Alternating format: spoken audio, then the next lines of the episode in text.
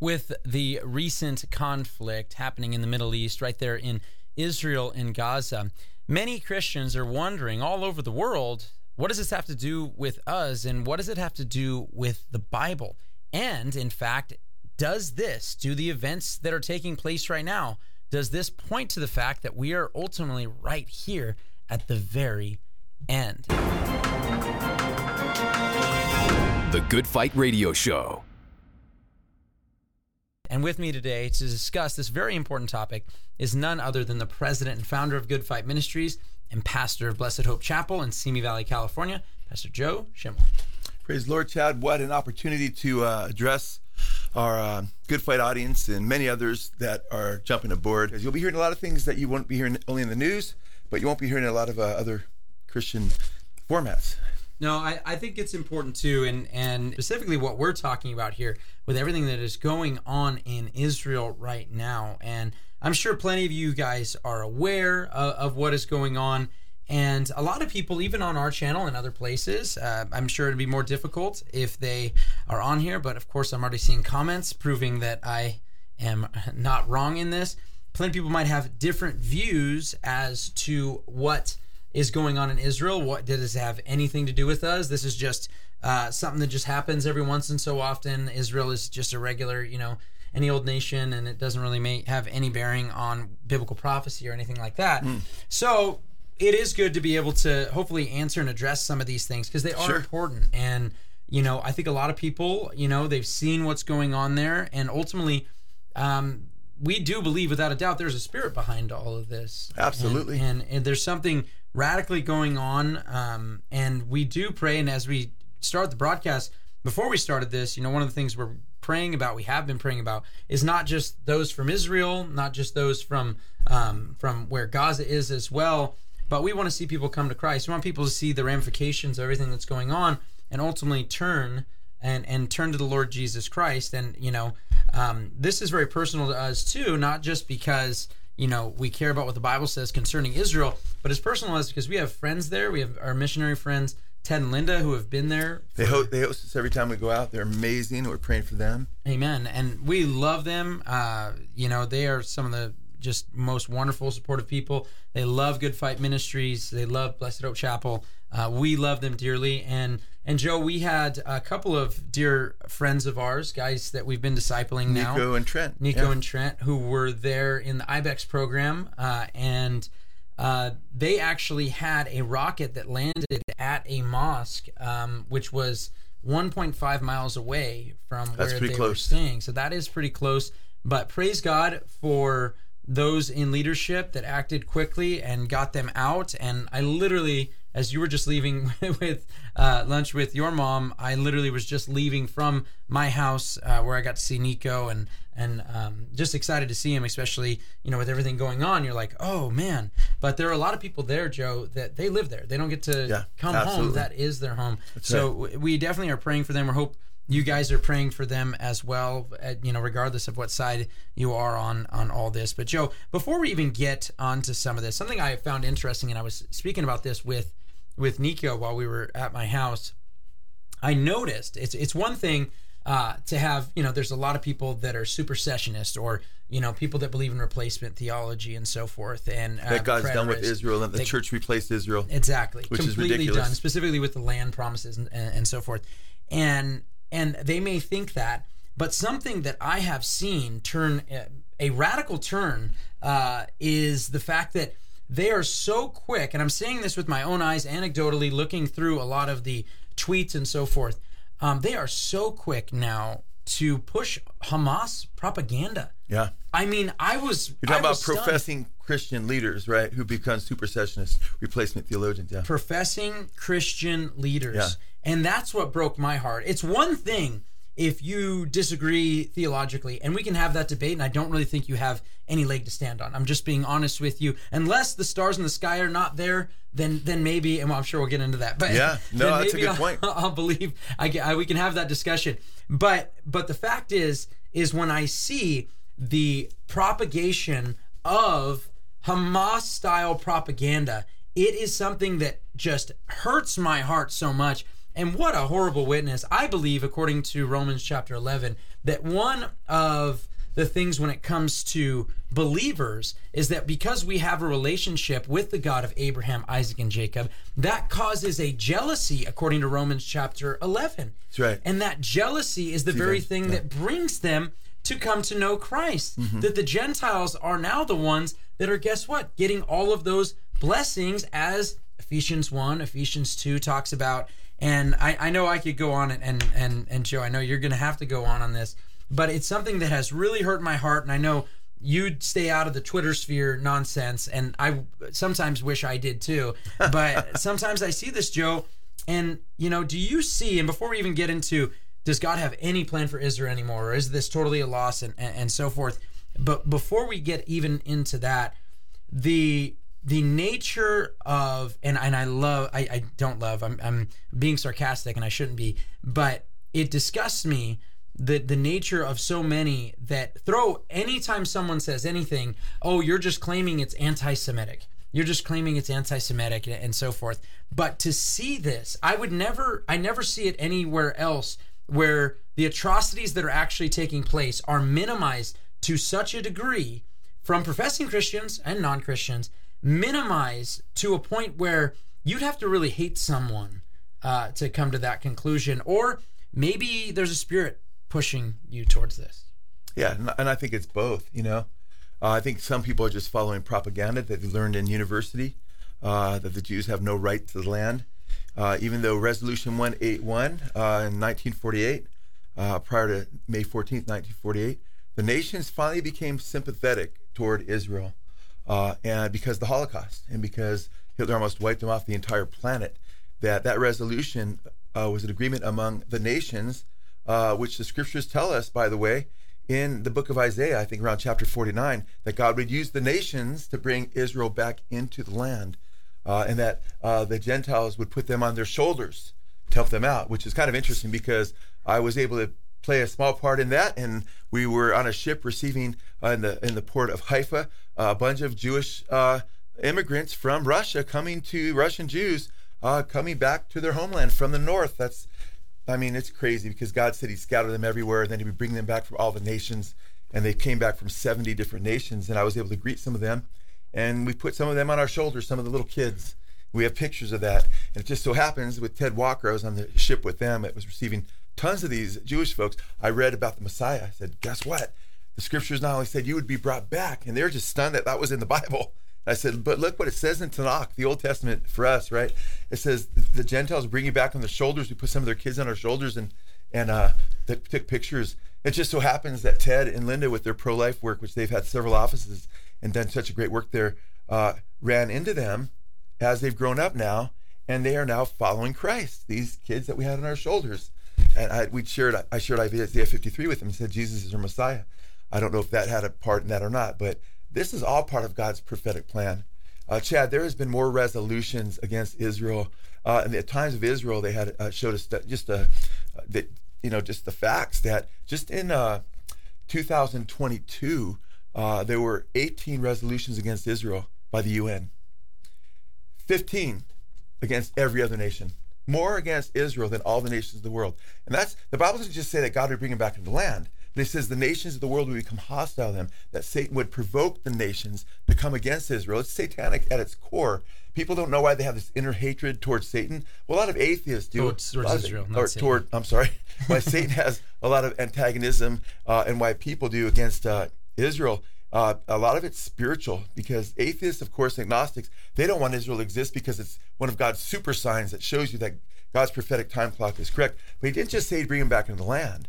He said their neighbors to the east would seek to destroy them. That's the Muslims. He says the entire world would come against them.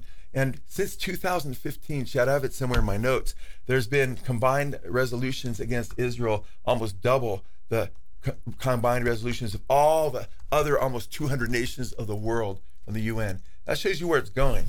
And I'm encouraging people to watch what happens in the next few weeks because a lot of people are like, wow, a lot of people, even some of the liberals, you know, and even the White House, you know, they're standing with Israel. Give it a little bit of time, give it a few weeks because people are seeing the pictures. They're seeing, that 40 babies were, brutally murdered by Hamas, many of them beheaded and so forth. How wicked and disgusting of a human being you have to be, and raping women and so forth. These are not soldiers; these are terrorists, man. And that's what terrorists do, folks. And it's just interesting. I said, I've been telling people, wait a month or two, because what's going to happen is then Israel has to respond. And how do they respond? They have to go over to Hamas and root out Hamas from the Gaza Strip and so forth. And as that happens, there's going to be a lot of destruction. And then what people are going to be seeing are all these pictures and so forth of civilians that got involved or were in the mix or were not involved. And then the world is going, because does this play prophetically? Absolutely. The Bible says, Jesus said there'd be wars and rumors of wars, nation against nation, kingdom against kingdom. That's certainly happening. Earthquakes in diverse places, that's been happening. Signs in the sun and the moon and the stars. We're having an eclipse over our state, coming in most of our country, coming up in the next few days or so. All kinds of strange things going on. Prophetically, false Christ and false prophets like never before with the rise of the occult and the New Age movement. So as we're seeing all this stuff go down, it's important to keep our eyes on the fact that there is a spiritual war. In fact, Satan has sought to destroy Israel from the beginning. You have to look at, and this isn't being covered obviously in mainstream media, but oftentimes not even in Christian circles, they're missing that they were in a spiritual war. Remember, when God brought forth his son, that was a result of prophecies, and it was also a result of a spiritual war whereby Satan would try to stop that, because as far back as Genesis 3, the Lord talked about prophetically. You see this incredible prophecy, the proto-evangelium, where the first mention of the gospel, and that the seed of the serpent would seek to destroy the seed of the woman, and he would bruise his heel. Jesus' heel was literally bruised, but also metaphorically, spiritually speaking. And at the same time, the seed of the woman, which would be the Messiah, he would bruise or crush the head of the serpent. So since the very beginning, Satan knew that the Savior was coming through, not just through the woman's lineage, but also through Israel because of Abraham, Isaac, Jacob, then Jesse, David, all the way until now. So what Satan tried to do from the very beginning was corrupt the human race. That's why he tried to corrupt the race with the sons of God and the daughters of men. That's why God preserved Noah. He tried to destroy the human race. Then he tried to destroy Israel because when you read in Genesis chapter 12, Genesis chapter 19, God said he promised prophetically the land of Israel, and it's way beyond what you're looking at right now on the map, on a map of Israel today, that through Abraham's descendants, the seed would come, Jesus would come, and through him, all the nations of the world would be blessed. See, Israel was used as a basically God's vessel to bring forth his Messiah, and in doing so, he would also bless that remnant who loved God and have a plan for the descendants of Abraham, Isaac, and Jacob according to the flesh, those who would eventually come to Messiah. But since that time, Chad, you can check it out, man. Pharaoh tried to destroy Israel, tried to kill all the Jewish boys. Then after that, he tried their backs with the Red Sea, tried to destroy them then. Haman in Esther, you can just read chapter 3, right? You'll see that Haman tried to destroy all the Jewish people. You'll see over and over again the Syrian Grecian empire, they tried to Hellenize, the Jews and just kind of basically get them to deny their faith and become pagans, which the enemy has done over and over again. Balaam was hired by Balak, and the Moabites ended up getting used. He tried to curse Israel over and over and over again. Satan tried to curse Israel. And Jesus says that, Balaam, since he wasn't able to do that, Balak hired him to come up with another scheme. And Balaam basically had the men seduced from the camp of Israel to go worship the Moabite gods, as he sent the women of the Moabites over there to kind of bat their eyelashes and seduce the men come into their camp, and then they whipped out their idols and said, become idolaters. So you see this plan from the very get-go, Chad, of Satan trying to destroy God's people, because it was through the Abraham's seed and the seed of David specifically after that, that the Messiah would come.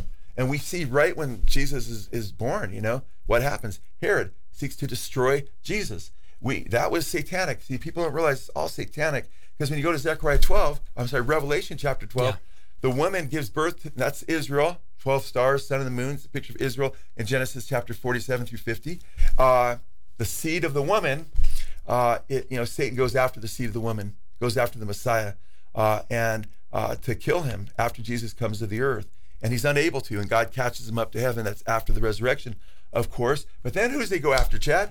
He goes after the woman who gave birth to the Messiah. That's Israel. And that's that 1,260 days, that last 3.5 years of history, which we call Jacob's trouble, a time when Jacob, whose name was changed to Israel, the tribulation period. So all this, if you have a prophetic mentality, and I know I'm spitting out a whole lot of scriptures, you might want to just go back and slow me down a little bit, or just listen a couple times, because we're going to cover a lot of other scriptures as well. I can't wait to get in this Sunday morning. In fact, we are at Blessed Hope Chapel. We're just in the offices up above where we meet, yes. And we'll get into it. We'll have a deep dive, and I'll slow down a little bit. But Chad and I want to cover a lot of ground and want to answer questions as well. But Chad, he goes after the woman, and then he can't get the woman. God protects her for 42 months out in the wilderness, where she has another exodus out from Jerusalem, right? Then what happens? Revelation 17, the 10 nations give their power to the beast, the Antichrist, to make war against the Lamb, to fight against Christ. They're trying to stop his first coming. They couldn't stop it. Now they can try to derail his second coming, which a lot of occultists like L. Ron Hubbard, for OTH, we've got to derail the second coming of Christ, he said. That's what they're going to try to do. And then Revelation 19, Christ comes with the armies of heaven on his white horse, and across him is the banner, the word of God. And out from his mouth comes a sharp two-edged sword with which he destroys the Antichrist. And the Antichrist, the beast, the false prophet, they're thrown alive into the lake of fire, and the armies of the Antichrist are destroyed. And I love 2 Thessalonians chapter 2. It says he'll destroy the Antichrist with the spirit of his mouth, and the brightness of his coming, or the breath of his mouth, the word pneuma, the spirit of his mouth, the brightness. He's just going to go like this. He doesn't have to, Jesus isn't going to be in this war where it's just, oh man, I'm barely going to make it and barely going to whip the Antichrist. No, it's from the breath of his mouth. He's just going to go, wiped out. If you're not following Jesus, man, you're on the wrong side, man. You better turn to him now, because the Bible says every knee will bow and every tongue will confess that Jesus Christ is Lord, on earth and in heaven and under the earth as well. So I encourage you, man, to bow to him now, so you can bow to him in this heavenly kingdom forever and not in hell. No, amen. I think this is so important for us to kind of get into, and as I said, we even have a number of people who identify as Black Hebrew Israelites, which is another very anti-Semitic group. It's a sad thing to see, that people get caught up in this ideology. And I'm going to be leaving a link in the chat here for them, because it's just another thing. There were a British also identity cult that existed as well, that's not as popular, but now you have the Black Hebrew Israelites, and some of the biggest anti-Semitic in terms of attacks actually happen in New York because of these groups and so forth. And it is a sad thing, because we're seeing, the spirit behind all of this. Because one of the things, I don't know if you guys have seen this, but a rally that happened in New York City, by the way, that rally, there was actually someone who was holding up, and in fact, holding up a swastika, which, to be honest with you, it shows you exactly where this is all coming from. Yeah, it's holding up on their phone, glorying in what happened by the Nazis, right? And not only that, Joe, but there was also a rally in Australia, and we're going to let you guys see this to see what they're saying, to see that it is the same spirit over and absolutely. Over again. You guys gotta hear. You can hear them saying it, and also read it if you guys are watching. But we'll also let you know what it's saying right after this.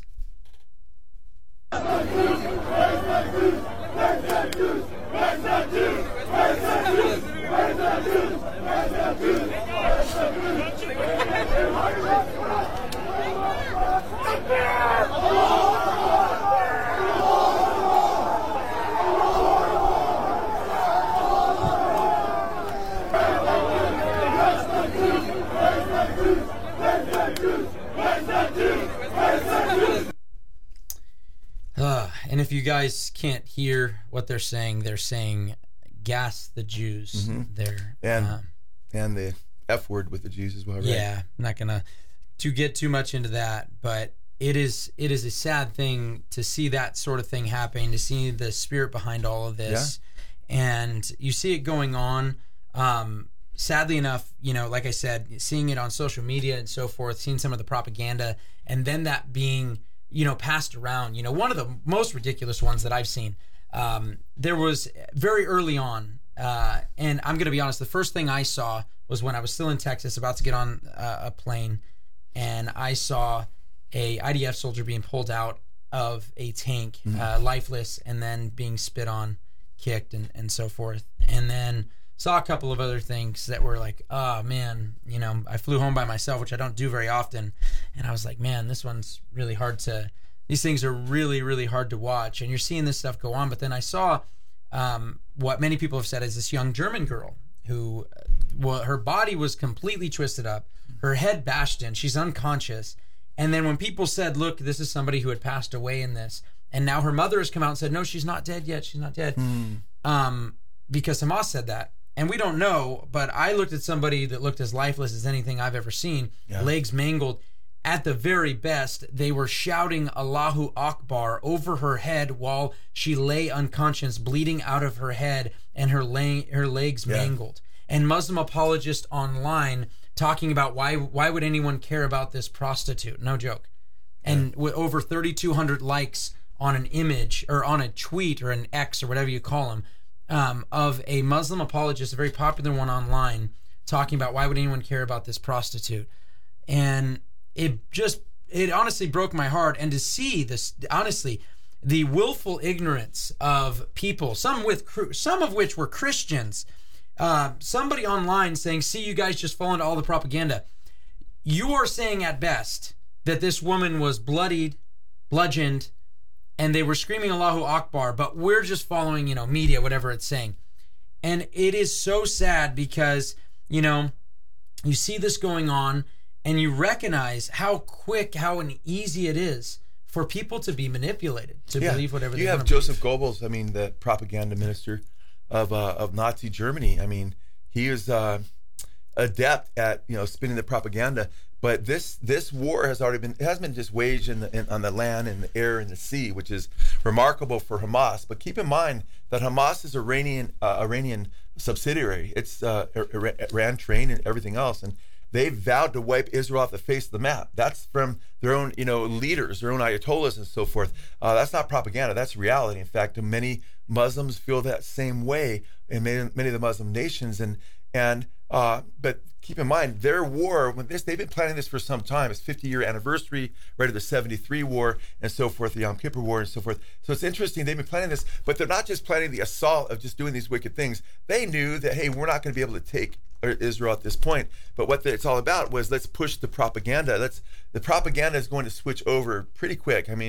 I could be wrong, but I'm figuring give it a few months, and you're gonna see more and more images come out, and that's pretty much people forget all about what happened, what precipitated Israel having to defend itself, so they don't end up getting wiped out. Keep in mind they're getting hit from Lebanon, from Syria, they're getting hit from, of course, the Gaza Strip with missiles.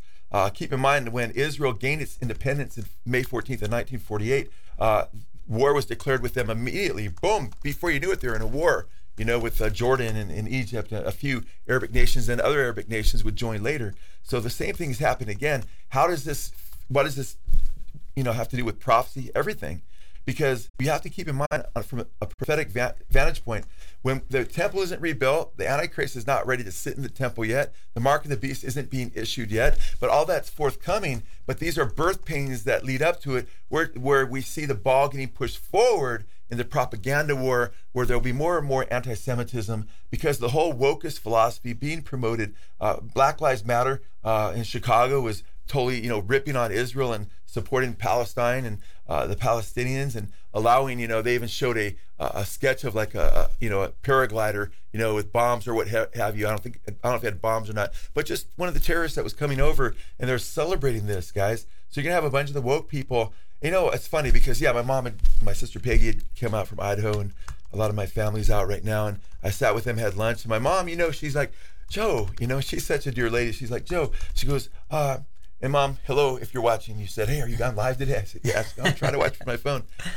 She goes, I can't believe people could see that these, all these babies were just killed, the ones that were beheaded and everything. And she said, and that people could still support, Hamas, or they could still not see what's going on, not want to stand up against that. And what she said?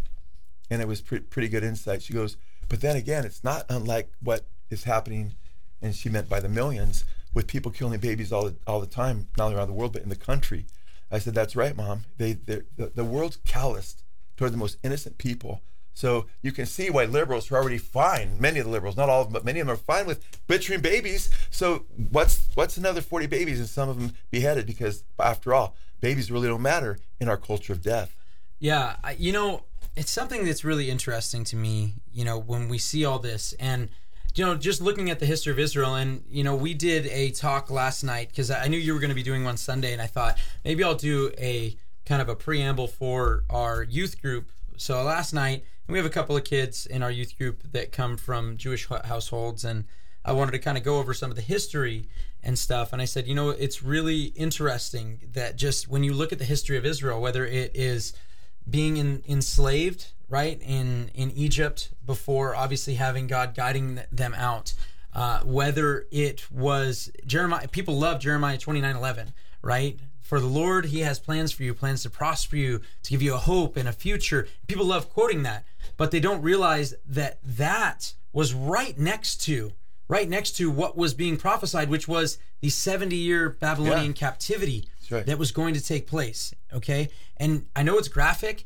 but think about this. In one of the, what we call the imprecatory psalms, a psalm of judgment against, believed to be Babylon, who was performing these acts, they were kind of writing about what was happening to them and how it was going to happen to them as well. And one of the things that it brings out was the fact that they were bashing the children's heads on rocks. And you think about all of that going on, and yet God said, I still have a plan for you. And then you think about the horrible reality of the Holocaust that happened, and God saying, I still have a plan for you. And guess what? That's exactly what his word has said over and over again to Israel. And by the way, in Romans 11, when talking about these promises being irrevocable, when talking about Israel itself, it doesn't say, oh, it's because, and I see this on the comment, maybe that's why I get frustrated. It's because I see people saying things like this. Oh, well, if they were part of the church, therefore they're part of the covenant and so forth. Guys, Paul says in light of that, in Romans 11, that they are enemies of the gospel. They're enemies of the gospel, and yet God still has promised them this land, Joe. And also the same promise in Romans 11 is a promise of the end, the fountain of cleansing that is opened up. The deliverer comes from Zion. All of the things talked about in Zechariah 12, 13, 14, all the things talked about Isaiah 53, the prophecy that was the near fulfillment in Jesus fulfilling the fact that he was pierced for our transgression, bruised for our iniquities, but the far fulfillment of the Jews actually seeing that. We thought he was smitten, stricken of God. And then guess what? At the end, the fountain of cleansing is opened up. And as Paul said, all of Israel is saved. They're not saved right now. And it's not dual covenant theology like John Hagee. They're not saved right now. Amen. But in the end, they will be. And Joe, one of the things that's really important is for people to understand, Joe, and you've pointed this out, they come back to the land, not in belief, but unbelief. Yeah, that's right. Some will say, well, yeah, when Israel's actually restored, they'll, it's when they come to faith, then they'll be restored. And there'll be people that'll be brought back in the land of Israel after they've come to faith. But if you go ahead and just look at Ezekiel 34, 35, and specifically 36, he brings them into the land first in a state of unbelief. And then he says, he pours the Spirit upon them and they come to faith. So this is exactly what the Lord says. In fact, it's important to understand what Chad had just said there in regard to, because earlier in this episode, Chad had mentioned that God wants to provoke the Jews who are unbelief to faith through the faith of the Gentiles. It's in that chapter where he says they're enemies of the gospel at this point. So he's definitely contrasting Israel with the church. And it's important because when you get to verses, the following verses, 15 through 24, 25, 26, and 27, he there goes on to contrast Israel with the church, and that the branches were broken off, but he said they can be grafted back in again. It's in that context that he said, all Israel shall be saved. And when all Israel is saved, then the deliverer will come from Zion. And it's so clear. It's so clear. And I warn people who just say, oh, God's all done with Israel. Is there something going on in your heart, man? Look at your heart, because that's not what Romans 11 says. It says he's not done. In fact, Jesus, when he's been rejected by them, in Luke 17, it says Jesus wept and he was concerned because he said, if you would have known what would have brought you peace if they had accepted their Messiah. But now he says there's going to be wrath upon this people. And he says even your children will be destroyed. I mean, that's happened in 70 AD. It happened in 135 as well. When the Romans tried to destroy him twice, by the way, as well, when I was going through that litany of different ways Satan tried to destroy them. But God was also disciplining them. And it's just fascinating to me when you look at the prophetic picture there that he's not done, because Jesus, when he says, your house will be left to you desolate, but you know what he says? He says, and you won't see me again. He doesn't stop there. He doesn't say exclamation point like it's all over for you. He says, you won't see me again until you cry out, blessed is he who comes in the name of the Lord. And that's what Jacob's trouble is about. That's what the tribulation is about. That allows Israel to see that they can't depend on the United Nations. They can't depend even on the United States ultimately, because all the nations, including this country, will come against them at Armageddon. But guess what? They're going to have to cry out to the one true God, and they'll cry out to Yahweh. It's in that context where you read in Zechariah chapter 12, the scriptures that Chad was just referencing, where it says Jerusalem will be like a burdensome stone, a pot of trembling for the nations around it, and whoever tries to touch it will be severely, injured. And that's what's going on right now, because God has built up Israel to be this world global power to protect it. But there'll come a point when they realize, we don't have the back. No nations have our back anymore, because guess what? The woke win over here when it comes to, unfortunately, that's prophecy. All the nations will come against Israel, and all the nations, it says, will come against Christ at his second coming. I would love to say,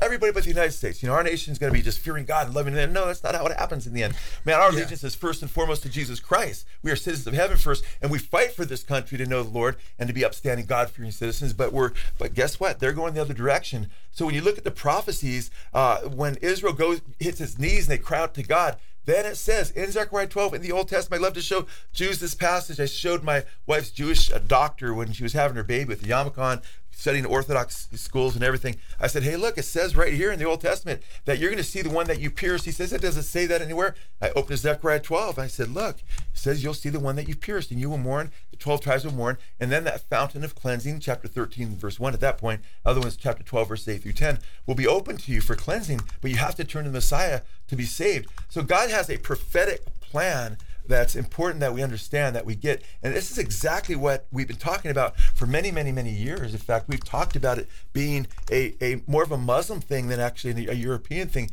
against the Jews.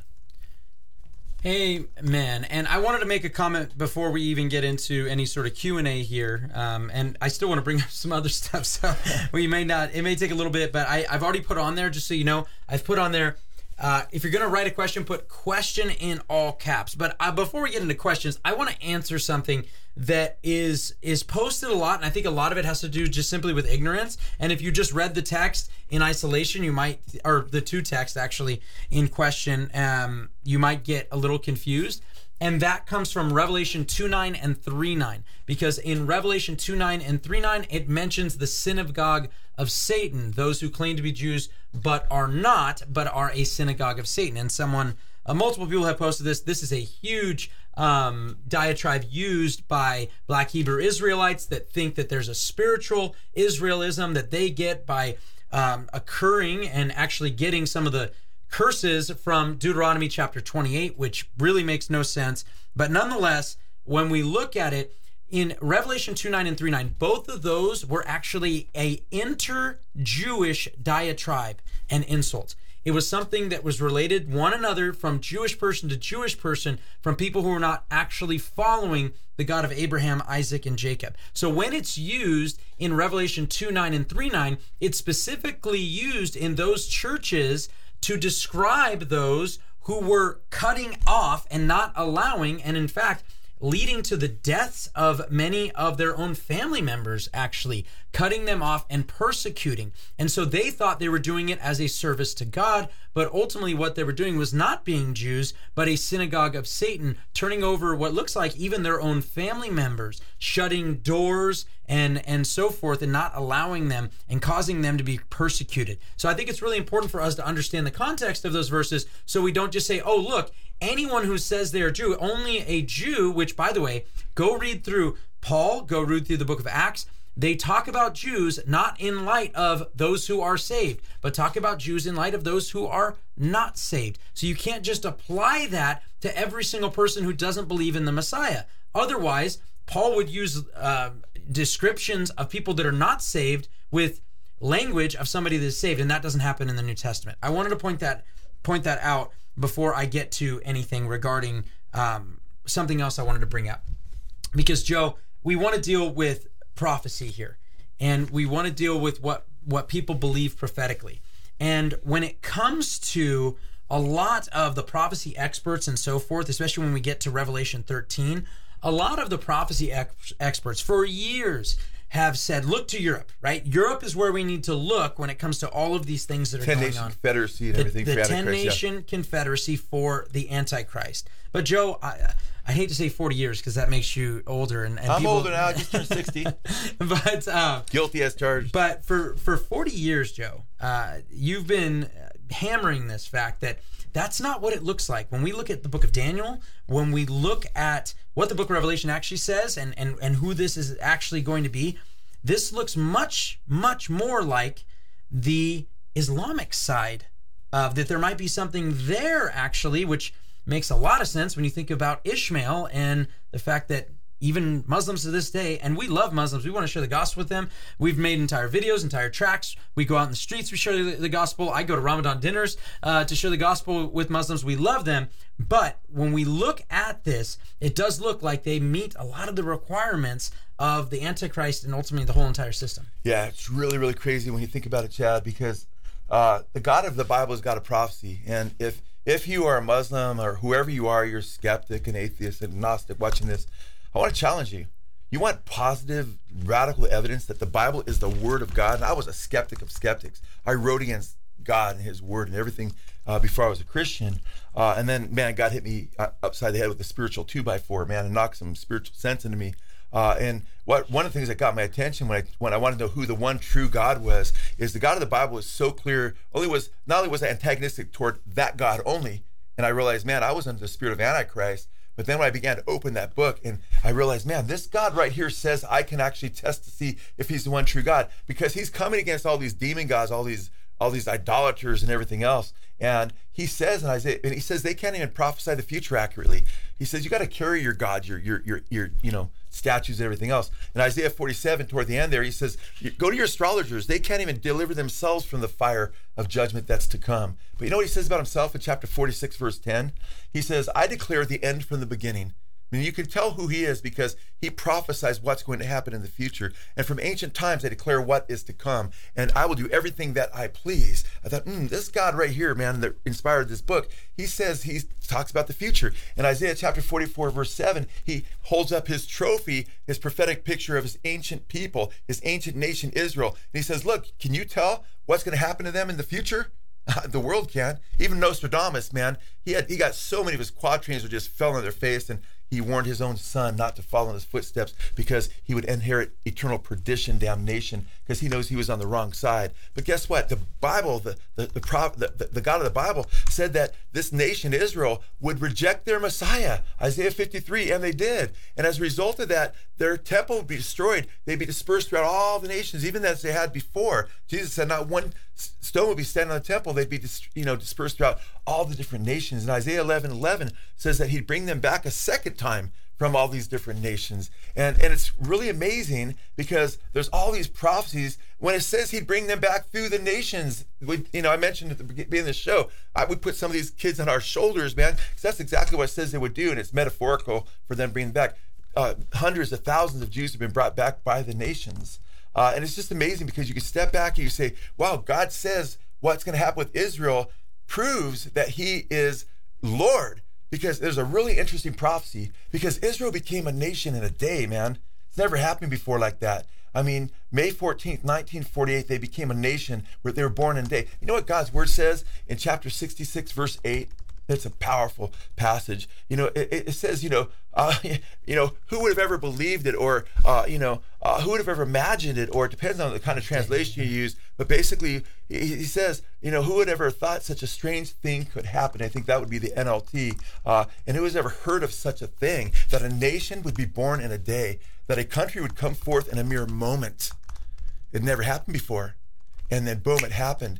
And it happened like it's never happened since either, which, as I mentioned earlier, Jews from 70 different nations all over the place came back. I mean, I've taken pictures and hung out with Jews from Ethiopia who are blacker, than most of the black folks you'd see here because they're right there from Ethiopia and they're Jewish soldiers. I'll stand with them, take pictures with them, and their Jews have their heritage from Israel and were mixed with those who were dispersed from Israel who come back to the land and who are part of the nation of Israel to this day. It says he'd bring them back and from Cush or Ethiopia and all these different places. And what blows me away is it's exactly what God said would happen. If you ever doubt doubt your faith? You ever doubt the word of God? Just look at what he said with Israel. And then he said that all the nations become hostile toward her. What other nation on earth, man? Do you see everybody being? I see people being more hostile toward Israel right now from responding to having their kids' heads cut off and stuff like that than they are toward Russia, right? And Russia's gone in and just wreaked havoc, man, taking big old, taking chambers with them to torture people and everything into Ukraine and everything else. And that's a whole other thing, because I understand both sides of that equation. But my point is that this is a hostility that's prophesied. And if you have an antagonism toward the nation of Israel and you're anti-Semitic and you want to see Jews destroyed, you have a hatred, ooh, man, I pray in the name of Jesus, Father, reach that person, man, before they stand before you in judgment. Because the Bible says when you touch Israel, you touch the apple of God's eye. You ever poke someone in the eye, man? It's painful. You don't poke God in the eye. You say, well, a lot of these guys aren't believers. Guess what? Joseph's brothers, when they rejected him, he had 12 brothers, right? Before Benjamin was born, he was part of the 12. And then there's 13 brothers, 13 in all, but 12 other brothers. Those 12 brothers, including himself, made up the 12 tribes of Israel. Those brothers that rejected him and sold him into the Gentiles, that's a picture of the Jews who gave Jesus over to the Roman Gentiles, right? They're a picture of the Jews who rejected the Messiah. But did he have a heart of wickedness toward them and unforgiveness, or did he want to forgive them? No, they saw him later, the one they pierced. And Joseph began to weep when he saw them. When the Jews see Jesus whom they wept, it's a picture of that. It says they'll weep when they see the Messiah. They see the one that they pierced. They'll be mourning in their repentance. This is all a prophetic picture. So when you go and say, oh, all these Jews that rejected Jesus, they're the synagogue of Satan, man. God's done with them. Well, guess what? You'd be saying that about Joseph's brethren. He wasn't done with them. He had a plan for them, right? Amen. He had a beautiful plan. And guess what? God continues to have a beautiful plan. Just read Revelation chapter 12, because the imagery, Chad, that's used in the book of Genesis, that is so profound, where Joseph's brothers are depicted as 12 stars, and then the sun and the moon is mom and dad, and they all bow down to him. It's a picture of those are the tribes of Israel, their descendants, bowing down to Jesus. And then when you get to Revelation chapter 12, the sign in the heavens is the sun and the moon and the 12 stars. That's Israel, folks. You can't deny it. You just go back to Genesis chapter 50. That's Israel. It's through the woman, she's called the woman, that the Messiah comes forth. And it's that same woman, as you move down through Revelation 12, that Satan tries to persecute during the tribulation period. Checkmate, man. You can't get around it. God still has a plan for Israel. Not just, it's super clear, we already went through Romans chapter 11, but it's also there in Revelation chapter 12. I encourage you, man, if you're a replacement theologian, if you're into supersessionism, you're like, no, God's all done with us. You're ignoring, Jesus said, you won't see me again until you say, blesses you who comes in the name of the Lord. And the deliverer will come out of Zion to deliver Jacob, Revelation 11. You're missing the big picture. Do not let, false theology, don't let your own identity of who you want to be make you, allow you to be deceived by Satan with regard to God's overall plan. That's right. Baruch Abba Hashem Adonai. Blessed is he who comes in the name of the Lord. I love that, because it's an until. That's what he says. There's the three untils. There's a couple in Luke and Acts as well that deal with the same thing. And Amen. If you guys, just as an encouragement, if you guys check out Acts chapter 1 alongside Zechariah, and you see a lot of times in the Old Testament, you see so many times a day of the Lord, right? This is the day of the Lord. In Zechariah 14, it's a day for the Lord, and he steps his feet on the Mount of Olives, the same Mount of Olives that, by the way, is where Jesus was when he was weeping over Jerusalem. That's right. And said that they will not until they say, Baruch Abba Hashem Adonai, blessed is he who comes in the name Amen. Of the Lord.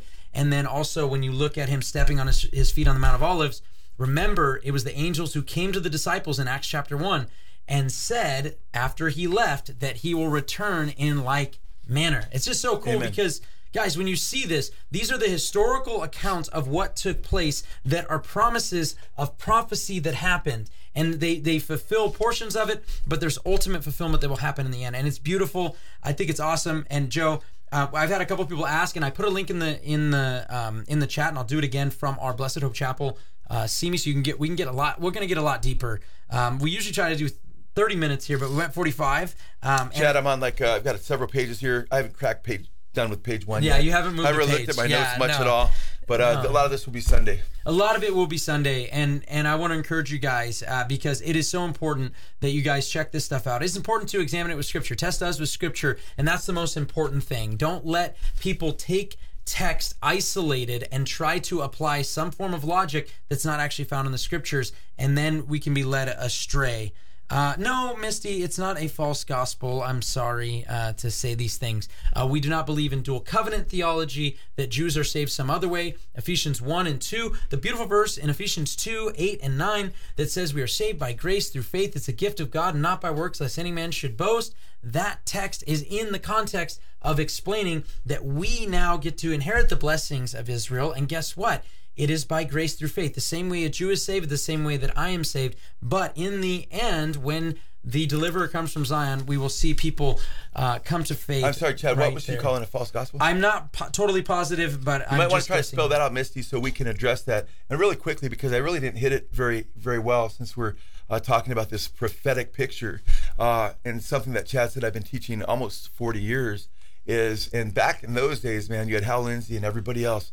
In Tim LaHaye after that, most of these guys were saying it's a 10-nation confederacy out of Europe and the United Europe, and then the Antichrist will rise with them. But I would look at the scripture, I'm like, that's interesting, because when you look at the scripture, you see in Revelation chapter 13, the beast is described as having the head of a lion and having the body of a leopard and the feet of a bear. And man, if you know the book of Revelation and the book of Daniel, I've taught through the book of Revelation twice in depth.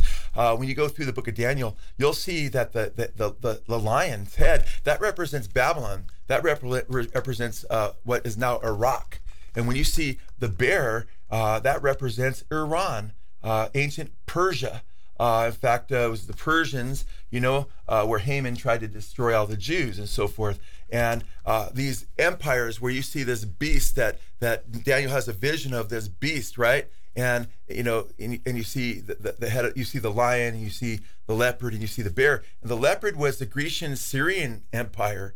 So when you go to Revelation 13, you see that you've got Babylon in play, the lion head. You've got the bear, you've got Persia in play. That's Iraq, and then that's Iran. Iran is ancient, Persia. And then guess what? The leopard, you've got the Grecian-Syrian Empire. Now for sure you've got Syria. Okay, because it was out of Syria that Antiochus Epiphanes, who was a type of the Antichrist, went in and blasphemed the God of Israel when he went to the temple and abominated as a picture of the coming future Antichrist. So it's interesting when you look at Syria and you look at not only Syria, but you look at Iran and Iraq. Those are all in play in Revelation chapter 13. Guess what? Guess who Hamas is connected to? Those nations right there. When you look at Iran, keep in mind Hamas is a subsidiary of Iran. It's their terrorist group over in the Gaza Strip. They train so many of those soldiers and so forth and arm them, okay? You've got Hamas connected to Iran, which is the, what? That's the bear. You've got, guess who's taken over much of Iraq now? And they said they would fire, if they needed to, missiles on Israel from Iraq. That's Iraq, Iran. Iran's now in, once we left Iraq, guess who took it over? Mostly Iran. They've got a lot of their power there. And guess who they're radically connected to? Syria, okay? And Syria, there's missiles coming from Syria as well. And guess who is connected to those three nations? Putin and the Russians. Those are their allies. In fact, from news reports that I've seen, that they've put some really radical missiles in Syria. The Russians have. Even some of their Satan missiles, allegedly. We don't know. We'll see. Those would be some nukes. Okay, if those start going off, man, then the Samson Project goes into effect, and Israel nukes all their enemies. And that's because they're going to get their enemies one way or another to deter any of these guys from attacking them. So it's interesting when you look at Gog and Magog, and you look at the Antichrist coming from then. Now in Europe's in play, but now we're talking about Eastern Europe. It looks like because directly north, and it says Gog, Magog from the north, will come from the north, directly north of Israel. If you get on a map and draw it, it brings you right to Russia. And the allies, when you look at the allies of Gog and Magog, and you look at the nations that are mentioned there, guess what? You got Persia in play again. And you've got all these nations that are Muslim nations right now. So I think this is very, very fascinating when you look at this, Chad. And I wish we had more time to ferret all that out, but we're jumping around in a lot of different areas because we wanted to give you guys kind of an overview of a lot of things that you're not hearing on a lot of by a lot of prophecy experts. That's Love you guys. God bless you. God bless you guys. You've been listening to the Good Fight Radio Show with pastor and author Joe Schimmel and host Chad Davidson, discussing contemporary issues in light of the Bible and how they relate to family, culture, and the church. To learn more about Good Fight Ministries, visit us online at goodfight.org. Join our growing social media family and consider partnering with us at patreon.com/goodfight.